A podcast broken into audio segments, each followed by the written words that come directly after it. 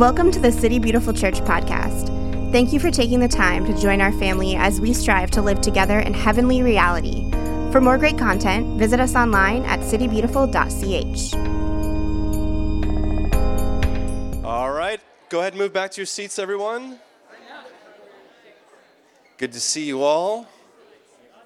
Welcome, welcome. Good morning. Good to see you all. Um, and it's good to see Kaylee back up here, huh? All right.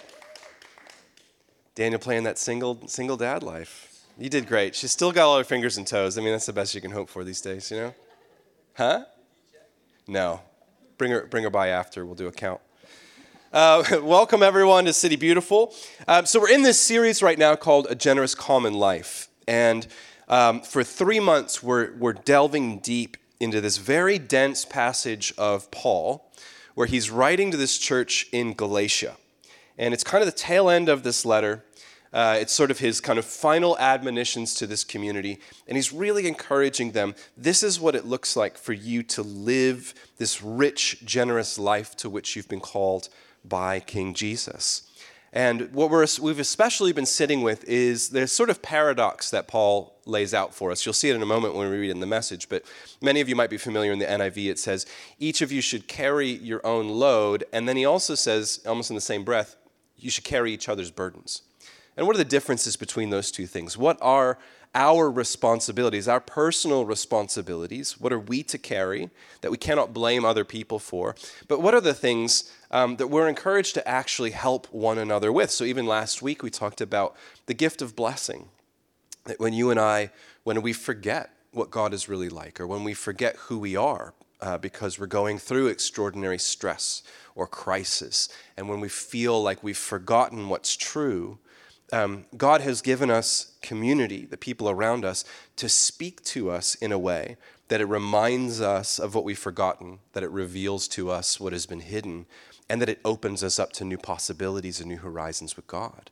Um, and I hope that all of you uh, have been really thinking about that, that, that extraordinary responsibility that we have to bless one another. Um, I know in our community group this week, it was really, it was really precious. We, um, rather than just simply sharing our blessings with one another, Ava recommended, why don't we write out our blessings, fold them up, we'll put them in a bowl, and then we'll all pick one randomly. So we speak over one another.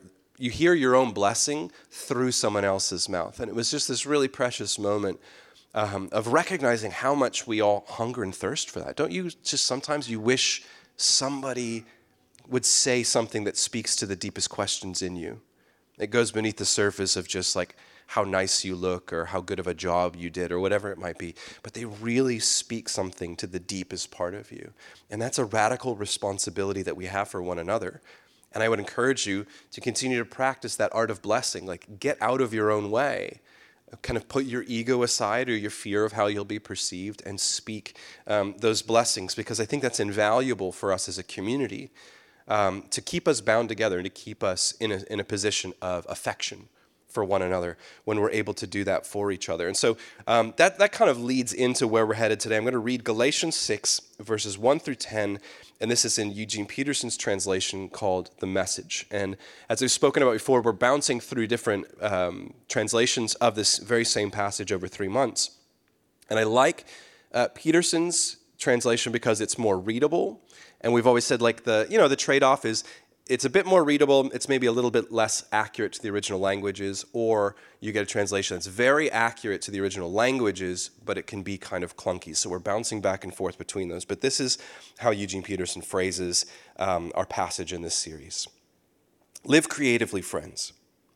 If someone falls into sin forgivingly restore him saving your critical comments for yourself. You might be needing forgiveness before the day's out. Stoop down and reach out to those who are oppressed. Share their burdens and so complete Christ's law. If you think you're too good for that, you're badly deceived. Does anybody in here think that they're too good to share each other's burdens? Marshall, get out. Just kidding. Make a careful exploration of who you are and the work you have been given and then sink yourself into that. Don't be impressed with yourself. Don't compare yourself with others. Each of you must take responsibility for doing the creative best you can with your own life. Be very sure now that you who have been trained to a self sufficient maturity, that you enter into a generous, common life with those who have trained you, sharing all the good things that you have and experience. Don't be misled. No one makes a fool of God. What a person plants, he will harvest. The person who plants selfishness, ignoring the needs of others, ignoring God, harvests a crop of weeds. All he'll have to show for his life is weeds. But the one who plants in response to God, letting God's Spirit do the growth work in him, harvests a crop of real life, eternal life. So, let's not allow ourselves to get fatigued doing good. At the right time, we will harvest a good crop if we don't give up or quit. Right now, therefore, every time we get the chance, let us work for the benefit of all, starting with the people closest to us in the community of faith. So that's what we're going to be talking about today, this little phrase at the very end that we work for the benefit of all, starting with the people closest to us in the community of faith. I said that one of the tragedies of modern society or modern culture is this phenomenon, this phenomenon of individualism that says that you are this autonomous unit and you are fully you have the right to define who you are and how you see yourself and what you do with your time energy and you're kind of milling around in and amidst all of these other autonomous units. So whenever we come to this thing called church there's just a bunch of individuals milling around and we don't know if we have connection to each other or whatever it might be. We don't we, we recognize that we're all these little islands until unto ourselves and this is this little kind of archipelago of autonomous american units. That's how we often think of life um, and i think one of the most radical benefits of the gospel is that god welcomes us into a family as Hauerwas says it's that god makes creates a family of strangers and he binds us together, not because we chose one another, but because God chose us for one another. Now, when you look around this room, you know, perhaps there's people in here that you probably wouldn't have chosen, right? Daniel. Just kidding. I would choose Daniel every day of the week.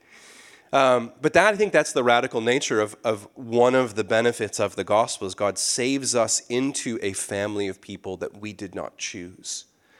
And something happens there where we part of who we are is attached to who we belong to.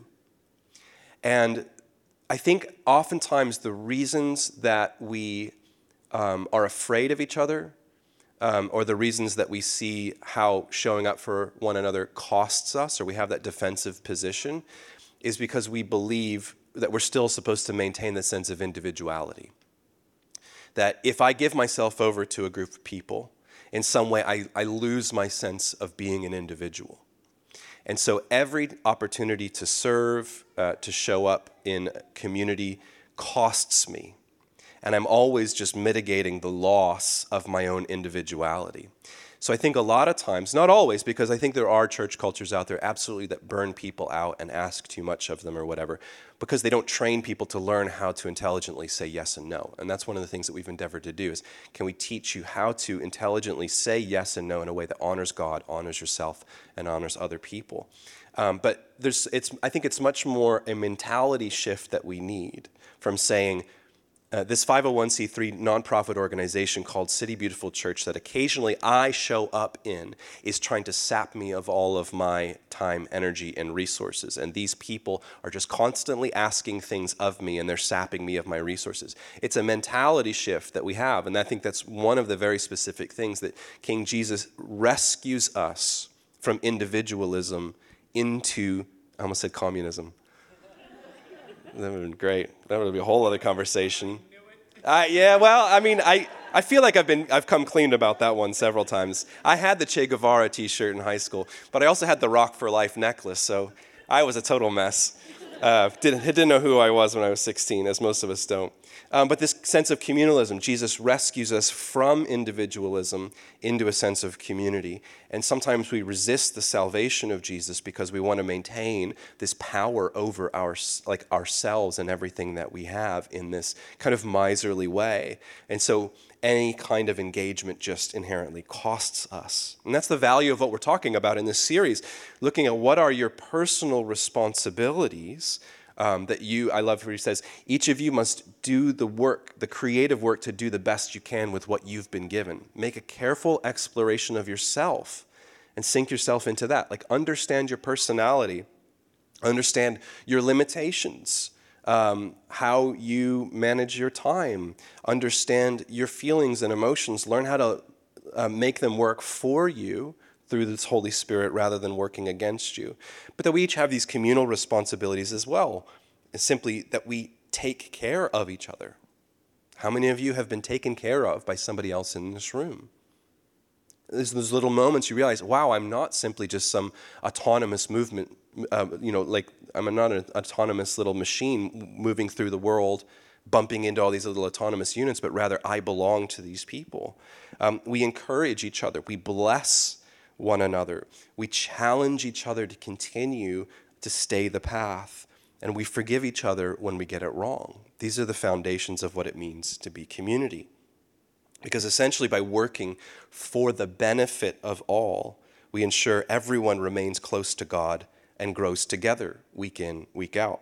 This is the thing that we have in common with communism, is that nobody gets left behind. Um, and I think in kind of a, a hyper-capitalist uh, society, oftentimes what happens is that people get left behind for the benefit of those who deserve more because we tend to see wealth as a, as a virtue. Um, problem with communism, it doesn't have King Jesus in it. Like, that's the only thing that makes it work. Um, but that is really the vision that we have as the church is nobody gets left behind. We all go together. I love that little piece in Ephesians 4 where Paul's talking about the different roles and responsibilities in the church. And he says, These people were, were given to equip us for work of service, to raise us up in maturity and unity in Christ. And that means all of us grow together. Nobody gets forgotten, nobody gets left behind.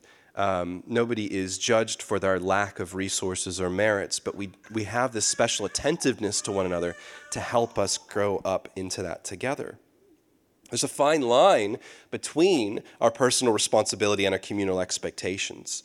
Uh, we, we said it's not really as simple as saying, here's all your personal things, and here's all your communal things, and, and that's what it is. Like, it's never really going to be that clear. But we begin to sort out the difference by doing the work. And by this careful reflection, especially many of you will recognize when you've been in conflict with someone that you're in community with, or in your family, or um, you know, uh, a romantic relationship, or whatever it might be, you have to talk through it to figure out where was the breakdown in communication and expectations. And you begin to sort out some of these things these, these kind of subtle nuances that are required. For example we said several times before other people are not responsible for your feelings. And this is one of the problems. When we're immature we say things like you made me feel this you know? Um, that's not true. Now someone might have done something heinous to you that, that requires uh, forgiveness, confession, reconciliation. But your feelings are your responsibility to take that feeling and say, what is this feeling telling me about my position in the world? What are the values that I hold that are kind of being impinged upon by this other person's actions? And you own your sense of feeling in that. And so those are the sort of things we just work it out by doing it. Like there's no amount of classes or courses you can take uh, before you're ready to engage in community. And surprise, surprise, we make mistakes. How many of you have been hurt by somebody in this room? Nobody, just me? Wow, you guys hurt me all the time. Like all the time, you know? Um, and that's part of it. And again, I think one of these, like, one of the sad outpourings of individualism is that as soon as somebody disappoints you, say, oh my God, this thing's not perfect. Well, I'm out. I'm putting the walls back up. I'm disengaging. Um, and I think one, and I think that's tragic because one of the beauties of the, the, the Christian path is incorporated into it is this phenomenally high expectation of what we're meant to be in community, but this phenomenally radical uh, welcoming in of forgiveness and reconciliation, um, things that I think that our world really needs today. So, as we're going through this today, I want you to remember that rule of life that we spoke about several weeks ago.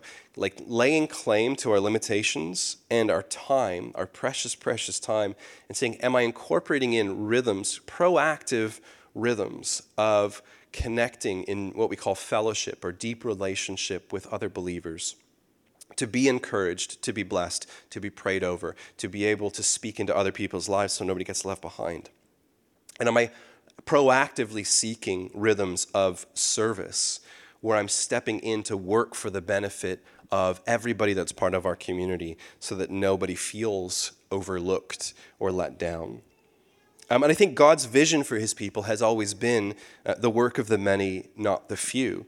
Um, that God doesn't allocate a, a, few professional Christians to do the work so that everybody else can kind of get the benefit. And there's a lot of different stories of this in Scripture that we could have gone to, but I wanted to go to one that we haven't talked about in a long time. It's in Exodus chapter 18. And I really, this is a really lovely story because I, I, I love, it's, it's kind of like where you see a spiritual truth and almost like a divine strategy being merged with something incredibly practical and reasonable. Um, sometimes we feel like this, the spiritual answer has to be so like off the wall and counterintuitive that that's what's true. But a lot of times God works through um, very obvious things. And so this is in Exodus 18. Um, what we find is that God has rescued Israel out of slavery in Egypt and they're now kind of wandering through the desert and they're really they're figuring out who are we like who have we become and i love this little line where god says once you were no people but now you're god's people so once you were stripped of your identity uh, but now you've been given an identity because of how i see you and because of how i love you and so the torah that God gives to Israel is really like the rehabilitation program. This is a way to live your life so that you learn who I am and you learn who you are, who I've called you to be, and you discover what it is that I've called you to do, um, the job that I'm giving you as a people. And Moses is kind of the ramshackle leader of this movement. And if you know much about him, you know he grew up um, in Pharaoh's courts. Um, he was always, you know, a little bit of an outsider, maybe. He um, rises up and he, he murders um, one of Pharaoh's guards, which is a great way to start your, your leadership uh, opportunities. He runs away. He goes out the, into the desert. He finds a hottie. He marries her. God comes to him in a burning bush, tells him to go back, let my people go. Charlton Heston, and now we're in the desert. And so this is this everything is an experiment at this point. Like they don't know what they're doing. Okay, that's where Israel's at. So this is this is this little story about um, Moses and then his father-in-law Jethro. Let's hear it for father-in-laws. Woo! that's great. All right. So the next day, Moses took his seat to serve as judge for the people, and they stood around him from morning till evening. When his father in law saw all that Moses was doing for the people, he said, What is this that you're doing for the people? Why do you alone sit as judge, while all these people stand around you from morning till evening? Moses answered him, Because the people will come to me to seek God's will. Whenever they have a dispute, it's brought to me, and I decide between the parties and inform them of God's decrees and instructions. Moses' father in law replied, what you are doing is not good. So let's just pause there for a second. Um, there's a lot of you in this room. It's like somebody needs to do this thing. Well, I may as well be the somebody. How many of you are like compulsive, uh, like hole pluggers? Like you're like the Dutch boys. Like somebody's got to do it. Obviously, I've just got to do it. That's what God wants of me to do. Okay. Um, Moses' father-in-law said to you, "What you're doing is not good." Okay. Um, and there's a couple reasons for that that we'll discover in a moment. He says, You and these people who come to you will only wear yourselves out. The work is too heavy for you. You cannot handle it alone. Listen now to me, and I will give you some advice. And may God be with you. You must be the people's representative before God and bring their disputes to him. Teach them his decrees and instructions and show them the way they are to live and how they are to behave. But select capable men, and in this case, we're going to say men and women, uh, from all the people, men who fear God, trustworthy men who hate dishonest gain, and appoint them as officials over thousands, hundreds, fifties, and tens. Have them serve as judges for the people at all times, but have them bring every difficult case to you. The simple cases they can decide for themselves. That will make your load lighter because they'll share it with you. If you do this, and God so commands, you will be able to stand the strain, and all these people will go home satisfied. Moses listened to his father in law and did everything he said. He chose capable men from all Israel and made them leaders of the house, officials over thousands, hundreds, fifties, and tens. They served as judges for the people at all times. The difficult cases they brought to Moses, but the simple ones they decided themselves. Then Moses sent his father in law on his way, and Jethro returned to his own country. So there's a subtle difference between being Messiah like and having a Christ complex, right? Like, I got that around. It's the other way around uh, being Christ like and having a Messiah complex. To be Christ like is to embody the Spirit of Jesus through our presence, understanding our limitations. Um, and to have a Messiah complex is to feel the need to rush in and to, to be the Savior, to be the answer, to be the one who's going to fix everything. And you see in that kind of understanding, that's where Moses is falling short. He has a Messiah complex. Like, well, who else is going to do it? I just need to do this. Everybody's coming to me, so I've got to be the answer to everyone's questions. And Jethro, quite rightly, is like, this is not serving anyone. You're burning yourself out. You're burning out your people, and they're going to be disappointed because they're not getting their like really getting their needs met. They're not getting the best of you. And there's probably people waiting in the wings who are actually incredibly capable of doing the thing that you're doing, but because you've never actually looked for them, their talents are going to waste. So it doesn't serve anybody. And that's why what God has created through Israel and now through the church, it's the work of the many and not the few um, that's, that's supposed to embody uh, that kingdom mentality. And I like to think of it as this the, the inverted power of the kingdom, where um, there are authority structures, but the authority structures are there to serve. So you almost imagine like a you know, like a pyramid in our typical power schemes. Where you have like a CEO, president at the top, and then there's vice presidents, and then there's blah blah blah, and then there's all the peons at the bottom, like our military. Take that triangle, and if you flip it upside down, like that's how the kingdom works. Like there are people um, in positions of authority, but that authority is marked by service and not power over. And that's why a lot of us are afraid of any kind of authority structures, and we do want to collapse them all down because we have been rightly hurt by power structures that are seeking to have power and prestige. But the Spirit of Jesus is that being a servant of all mentality. And unfortunately, the consumer based religion that a lot of you have come from assumes that the professionals are going to be the ones to take care of it. Um, you've got I would say the majority of pastors in America are actually CEOs. Um, they're really good motivational speakers potentially. Um, again, because we have that kind of power structure. Um, but whoever the professional Christians are, they're the ones that are going to do it for me. They're going to do it on my behalf. And so I come and I sit down and num, num, num, num, num, num, num. I eat up all these little spiritual goodies that someone else has made for me, and then I go home satisfied. Uh, the problem is, you're never truly satisfied in that. Um, we want our community to look more like a healthy village that's discovering this thing, or like, a, like an organism where each part has its role to play. You know, it's like Paul gives us this really wonderful vision in Corinthians where he's like, it's like a body, and all the bits that you think aren't very important on your body are actually incredibly important. All the bits that you think are so big and so mighty and so imperative actually aren't as important as you think that they are. But the body needs all of the parts in order for it to be truly healthy. And it's, you know, it's not sexy to say, but it's true. The more of us that are involved in working for the benefit of this thing called City Beautiful Church, the healthier we will be. Okay? The more of you that step up to find your place in what we're doing, the healthier we will be you cannot hold the church at arm's length and go, well, that church is unhealthy. And it's like, well, were you, did you part of what was going on? It's like, no, because those professional Christians weren't doing the thing, you know? It's like, no, all of us have to have a part to play in that. So that's what we're really talking about today. What are the opportunities that we have to step deeper into working for the benefit of all? So again, pull out your phones. You're going to go to citybeautiful.ch slash weekly and then you'll see uh, there's kind of a financial summary there that, that's updated every week. So you can just, you know, we want to be transparent with where we're at financially. But right below that, you'll see um, a little blurb about Praxis.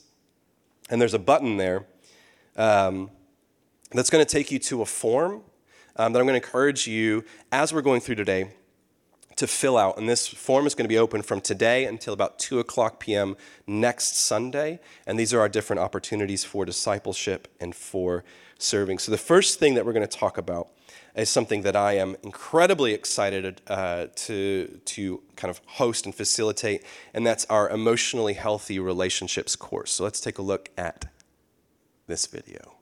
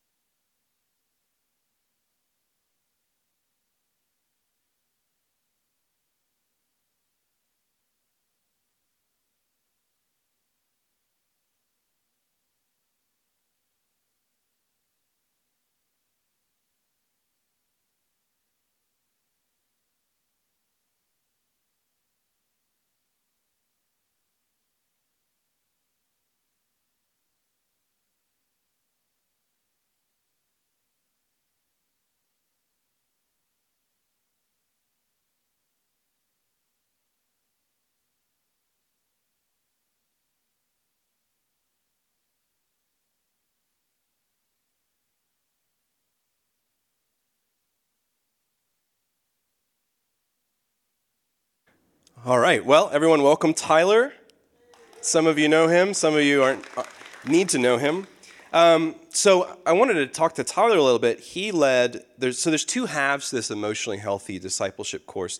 Emotionally healthy spirituality, which is really about developing practices and rhythms that help you to stay connected with God, and then emotionally healthy relationships, which takes some of that same wisdom but focuses more on how we relate to one another. So, Tyler, you led the Emotionally Healthy Spirituality course this spring. And as a church, we've committed to this rhythm. We do EHS in the spring, we do EHR in the fall. Um, so, I'd love to know what, what's one thing that you learned about yourself through doing emotionally healthy spirituality?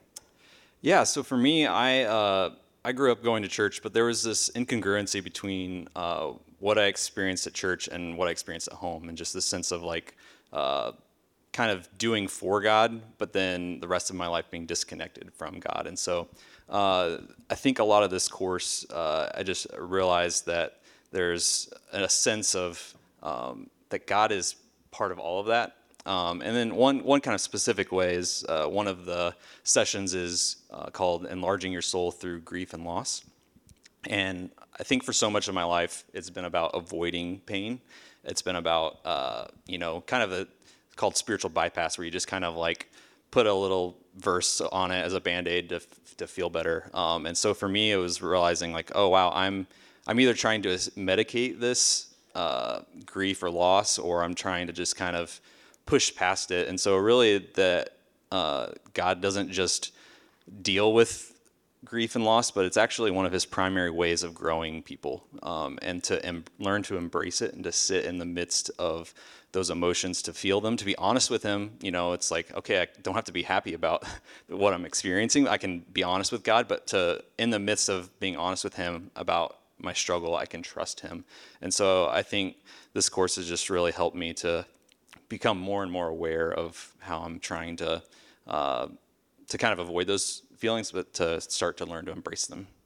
And this is especially uh, big for you because you're making a huge life transition. You've been working with Cru for years out at UCF, and uh, and now you've started in um, with school. So tell us a little bit about that. Yeah. So uh, just kind of you know th- this course is part of it, but just over over the years of just uh, learning more and more about myself, about uh, you know, uh, really what it means to engage the Lord, how my story is impacting how I'm viewing God, how I'm viewing life. And so, through things like this course, through counseling, through some groups I've been a part of, uh, I'm entering a Master's of Counseling program. Uh, so, my my hope is that uh, I can continue to personally grow, but then as as I walk alongside others, that they can uh, kind of recognize these ways in which they're uh, looking to um, kind of escape or to try to control, and realize to see that, um, yeah, just to kind of ex- accept reality and to really embrace uh, commun- community. So. So Tyler be taking clients in uh, 2024. um, you know, I think one of the things that's incredibly important when we're investing in communities to have a vision of where it is that we're headed. So, if you if you had to kind of paint a vision for this church, what would it look like for us to be an emotionally mature church? Like if a stranger walks in and they were like, "Oh my gosh, these people are so emotionally mature." What do you think that that looks like? I mean, one can hope, right? Yeah. Um, I think the the first word that comes to mind is curiosity. So there's a sense of I'm curious about my own uh, thoughts, feelings, uh, behaviors, uh, and I'm looking at that not in a condemning way, but in a in a way that I'm I'm wanting to understand. Oh, like what is it that in me that's uh, causing me to to act this way or to think this way? And so I think as we can have hold both compassion for ourselves along with truth and a desire to grow that as we do that for ourselves then we're able to offer that to others um, we can then be curious about others and not look be looking and reacting out of our own story that we haven't processed and so we're really able to engage people um, where they're at and for their sake and not for our own sake um, and we can engage the lord um, in a way that's uh, authentic and about communing with him and not as trying to get something from him, trying to control him. Um, and so I think that uh, as we would live that out, then, like you said, people would, would notice that and it would be a community that people would want to be invited into. So I love that. Great. So um, this emotionally healthy relationship course, I'm going to be hosting that on Zoom. It's an eight week course. Um, it's going to start on October 4th, so you'd have a, a, little bit of time to kind of sign up by next week. Um, and then there's a workbook and devotional that are, I think it's normally like $30. Now it's on sale for $18 through their website, so it'd be your responsibility to pick that up. And it would be pretty promptly 8 to 9.30 um, those days. Um, and for, you know, I'm, I'm not huge on programs, but I think the emotionally healthy spirituality and relationships courses – are two of the most fruitful things that I've ever engaged with in my life. Um, and it's worth $18 for you to become more mature.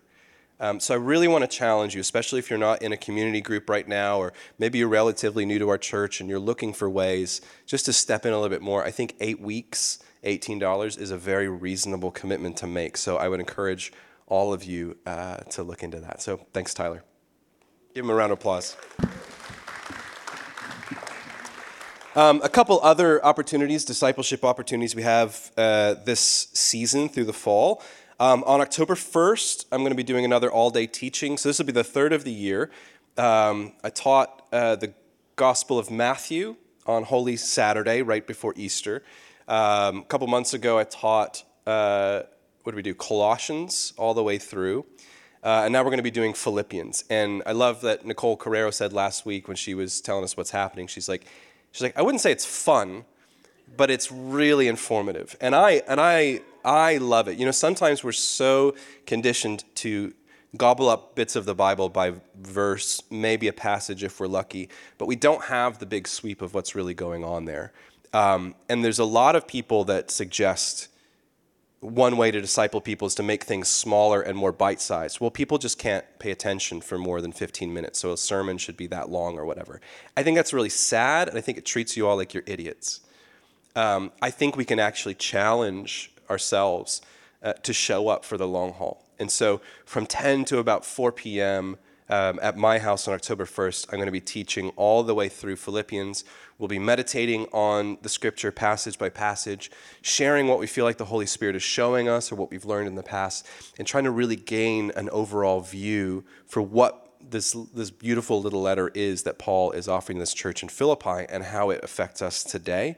Um, you can bring your own lunch to that. We'll break for lunch, but I'll uh, provide coffee and snacks. So uh, you need to sign up for that so that I can send you the information. We have three uh, kind of ongoing groups um, that speak to slightly different aspects of what we want to be as a church growing in maturity. So, number one is our marrieds group. Um, raise your hand if you're married. um, or engaged, Cassidy. Um, yeah. So this is a really great opportunity. You know, I think, again, in this kind of individualistic worldview, a lot of us feel really alone in our position in life. Like, you're married, but you don't feel like you have anybody around you to support you in that. Or uh, you have kids, but you don't really feel like you have anybody that you can talk to about how to raise them. Or you're single and you just kind of feel like you're out on a limb by yourself. And that's, I think that's another kind of sad uh, repercussion of individualism, and, and ironically, that the internet has exacerbated that sense of isolation and loneliness. So, our marrieds group is really an opportunity for those of you who are engaged or married to come alongside of one another and to really share. What, what am I experiencing? What are we struggling with? What are, what are some of the breakthroughs that we're finding? And how do we encourage one another to stay the path? Um, because marriage is perhaps the most powerful symbol we have of the, the relationship between Christ and the church, right? That's what Paul tells us. And we need that living symbol. All of us, all of us single people, all of us, the, the kids, we all need that living symbol in the midst of our community to go, oh, yeah, that's what it looks like for Christ to love his church. Um, and so I want to encourage you if you're married and you're not yet part of that, they're planning for 2023, and it'll be some sort of gathering about every other month, uh, which I think is really wonderful. There's a today uh, worship and prayer group at Marshall and Loy Head's house in College Park on Wednesdays from 6 to 7 p.m. And Taizé is a French style of worship and prayer um, that keeps it really simple, focuses on repetition of words and kind of entering into um, the presence of the Spirit. There's a lot of uh, silent prayer that's involved in it. Um, it was designed by a, a, monastic community as a, as a way that like any kind of Christian from any kind of denomination could enter into that space. And so they've been holding that space for us Wednesdays, 6 to 7 p.m. And again, if that's a spot, like maybe you're like, oh, I kind of want to step into the community or I want to find my place here a little bit more, um, but I'm not ready for a community group yet, which is fine because we hardly have any spaces in community groups, which is a good problem to have this would be a really great opportunity for you to do that. So that's Taizé on Wednesdays. And then Friday mornings, again on Zoom, 9.45 a.m. to 10.45, I lead a worship inter- uh, or a meditation and intercession group. So we um, kind of you know, enter into the presence of God through a psalm. We learn how to read those psalms meditatively to allow God to speak to us through the words, what uh, is highlighted to us, what makes us curious, um, the, the visions that we're given or little connections we might make to other passages. And we kind of share all of that. And then as we pivot towards intercession, we're looking to allow what God is revealing to us to guide our prayer for the church, for the world around us, for our loved ones, and for those who are suffering. And um, it has become an imperative rhythm for me in my spiritual disciplines, uh, part of my rule of life, that I look forward to those Fridays of gathering with my people online being able to um, allow um, Scripture to wash over me, to inform me, and to really shape the rest of my day, to inform the rest of my day. So, those are um, three other discipleship opportunities. The other half of um, the praxis form is opportunities to serve. And so I want to invite Kaylee Ship to come up, and she's going to share a little bit. Give her a round of applause.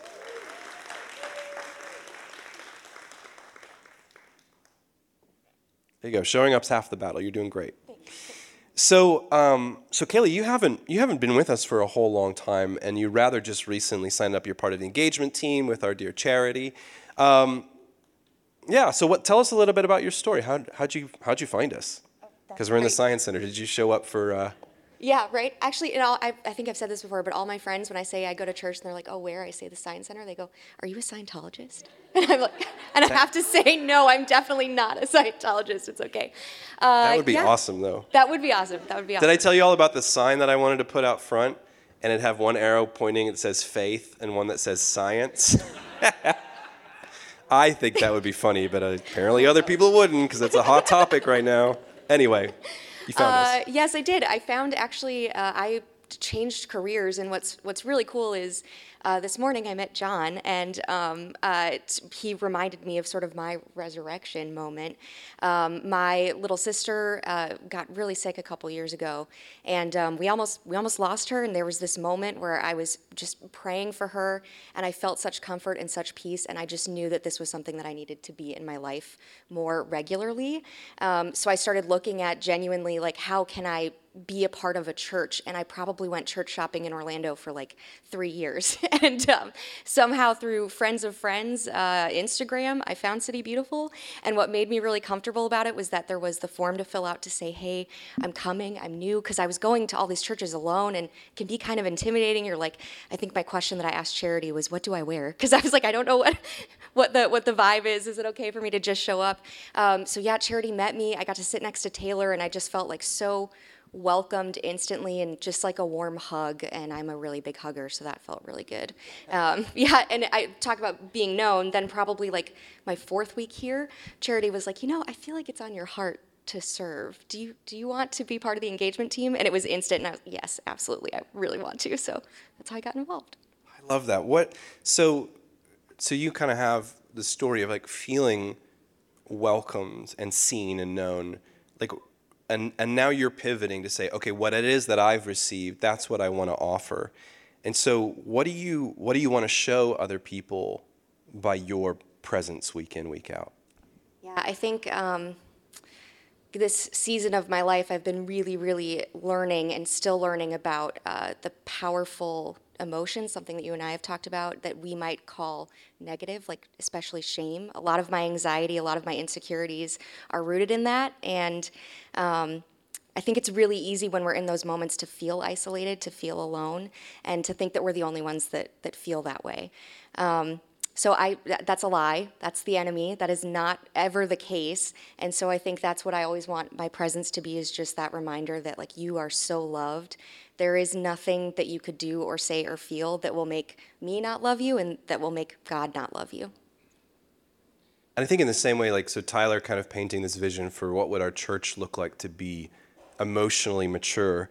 Um, give us a vision that you might have of what it looks like um, for that attitude just to become the general culture of our community? What would you like to see be part of our serving culture in that respect?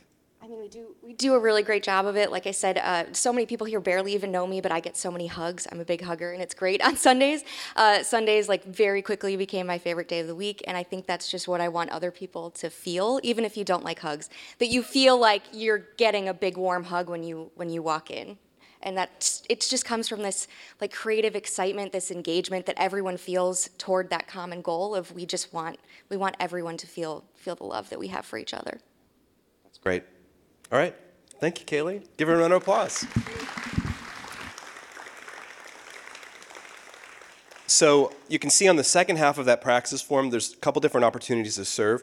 We've posted some of our needs, but those are no by no means like all the positions that we have. Like we're only looking for one worship leader, and that's it, and the rest of you can just take a hike. Um, so real quick, our, our, greenhouse kids ministry. Um, we talked about one of the things like this carry each other's burdens. One of those burdens is children. Give me a amen if children are a burden.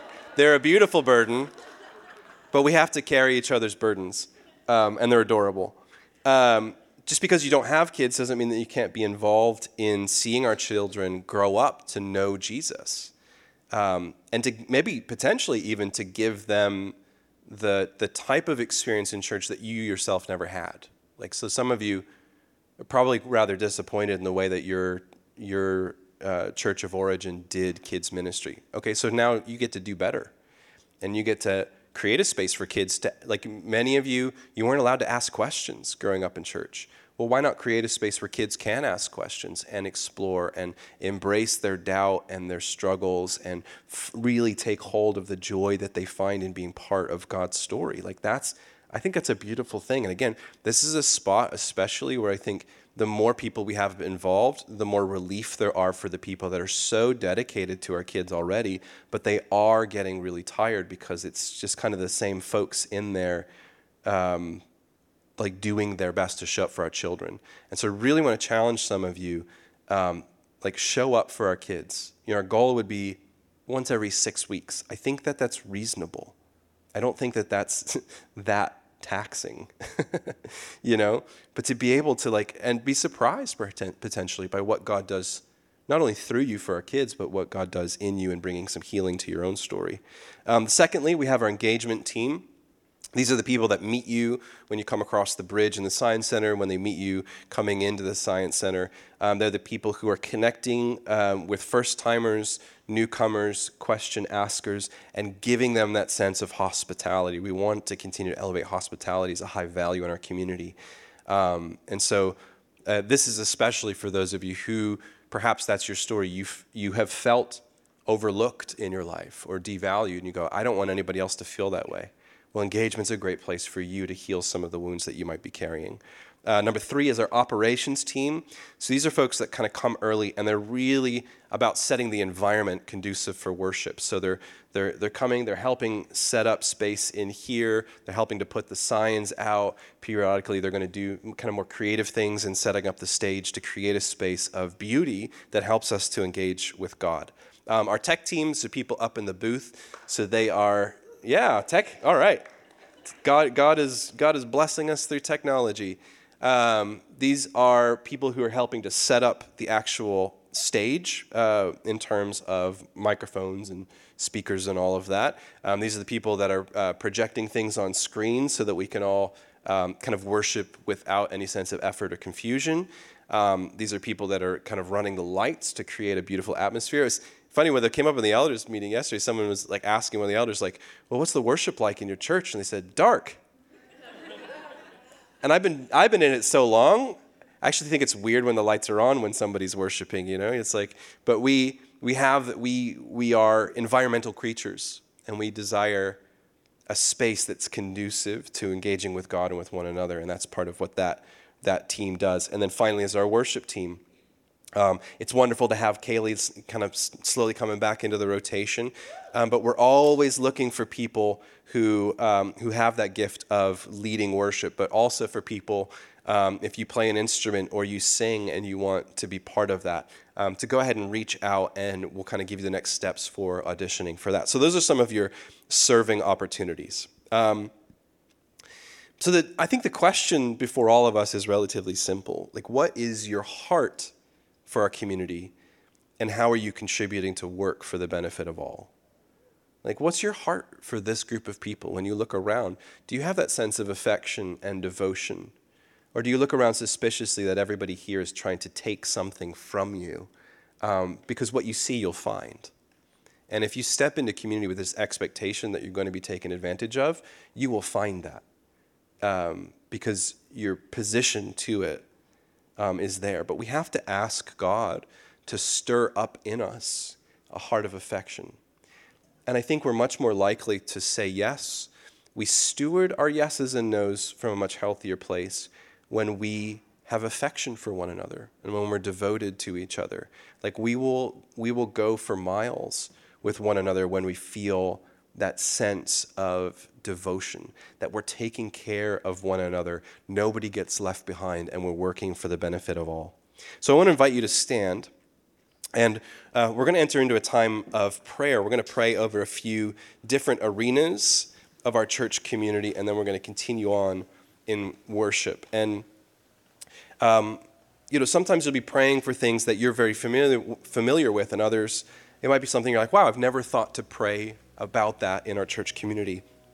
And I think that's a good thing. And as we often do when we do communal prayer like this, I want you to um, I want you to pray out loud, and not because God can't hear you, but sometimes you need to hear yourself and go, oh yeah, this is this is what I believe. This is what I want to ask of the Lord. And I, I just love to that sound of others praying around me makes me feel like I'm not alone and we're actually doing this thing together. So um, so let's pray together. So, Lord, we thank you for everything that you've already been stirring up within this community. Um, God, it was so sweet yesterday just to reflect on the past year and a half as we've been rebuilding um, kind of after the height of the, the COVID pandemic. Um, Lord, I thank you for the new people that you've brought to us uh, who are finding something here that resonates, that are finding a sense of home. Lord, I thank you for the people that have remained dedicated and devoted um, who show up time and again as an act of worship to you um, and as an act of solidarity with one another. And so, God, I pray that you would lead our prayers um, uh, this morning. So, first of all, I want you to pray and ask God to give you um, a heart of devotion and affection for one another. So, ask God to give you a heart for this church.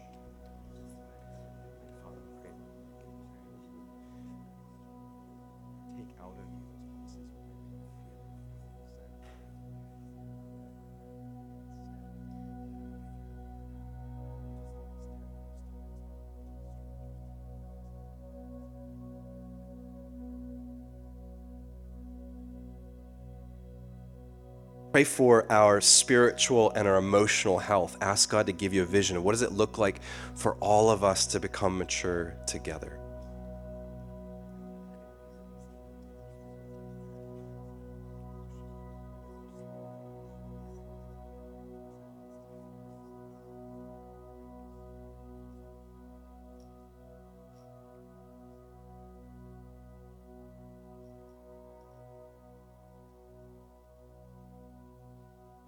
Pray for those who are in positions of leadership, for our, uh, for our elder team, for our staff, and for our team leaders.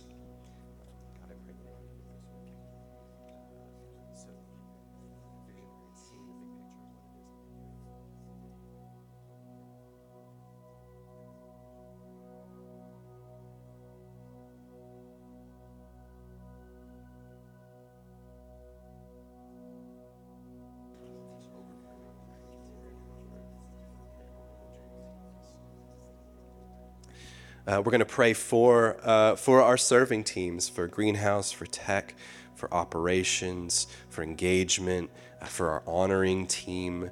Um, is that everyone? Worship and our discipleship team. So just pray over those teams, especially if they're one that you're part of.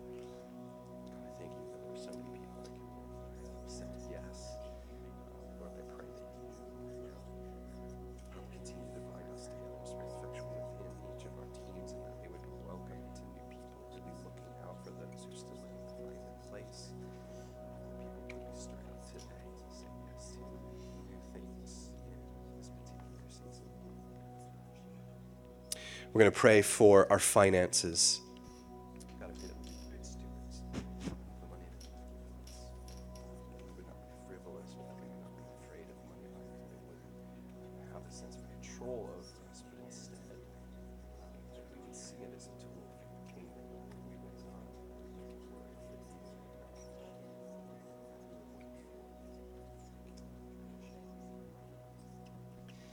Let's pray for our children and our families.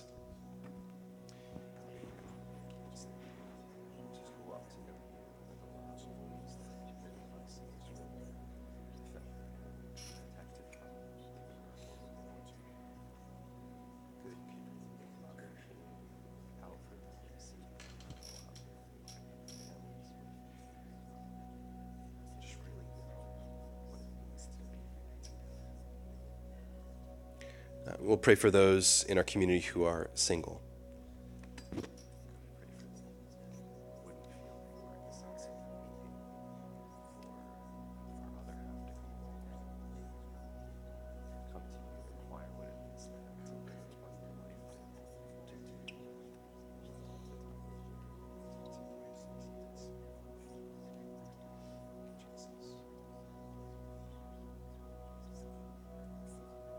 We want to pray for our outreach, um, for understanding our place in time and in this location, that we really could be a shining light uh, to this city and be a blessing to our neighbors.